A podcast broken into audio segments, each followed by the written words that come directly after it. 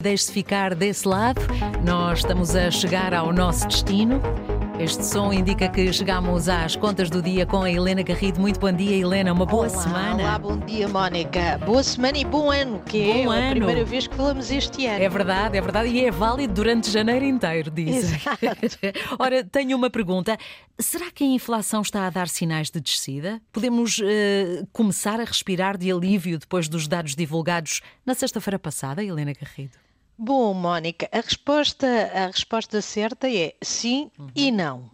Assim, porque de facto existem alguns sinais de que a inflação começa a andar mais devagar. Uh, em dezembro desceu pelo segundo mês consecutivo na zona euro, depois de atingir um máximo de 10,6% em outubro. Terá terminado o ano em 9,2%, isto nos países que partilham a mesma moeda, a mesma moeda, o euro.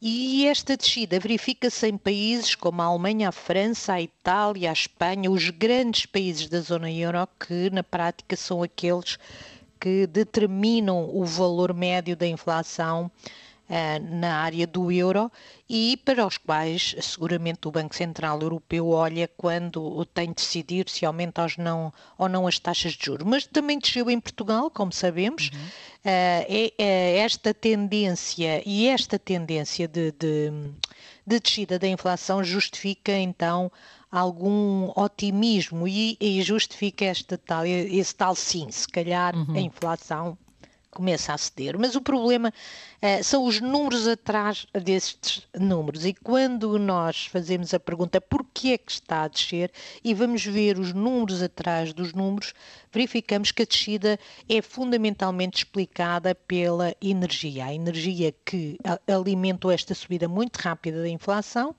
e a energia que está agora também a justificar esta descida, não tão rápida, mas esta, esta descida.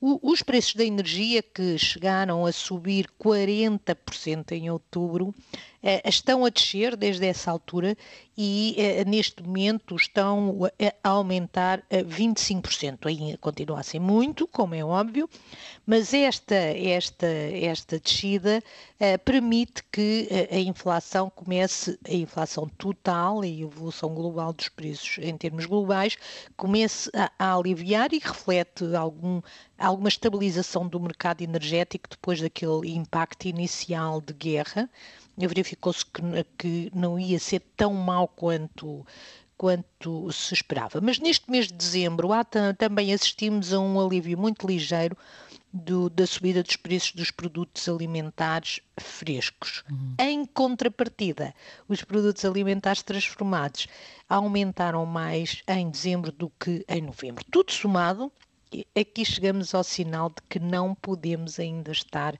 confiantes, porque quando nós excluímos do cálculo da inflação a alimentação e a energia, a inflação continua a subir. Uh, continua a subir na zona euro, continua a subir em Portugal. Na zona euro foi de 6,9%, uh, era 6,6% em novembro, em Portugal foi 7,3%, uhum. era 7,2% em novembro. Não, a inflação ainda não atingiu o seu pico, por muito que, por exemplo, o, o governador do Banco de Portugal, cada vez que fala, uh, diz que vai atingir o pico, é agora que vai atingir o pico, mas ainda não atingiu e uh, não podemos dizer que uh, não podemos respirar de alívio para ir diretamente à questão. Quem sabe na primavera, mas entretanto uh, vamos enfrentar pelo menos mais duas descidas, subidas, subidas uhum. das taxas de juro por parte do BCE, que é de facto aquilo que tem maior impacto na nossa vida em Portugal. esperemos que seja na primavera, uhum. quando a primavera chegar ou quando acontecer cá estaremos Muito para bem. partilhar a boa notícia. Muito bem, são sinais então moderadamente encorajadores, Helena Garrido, e as contas do dia que vão ficar disponíveis em breve na sua. Até amanhã. É, até amanhã, Helena Garrido. RTP Play. Antena 1.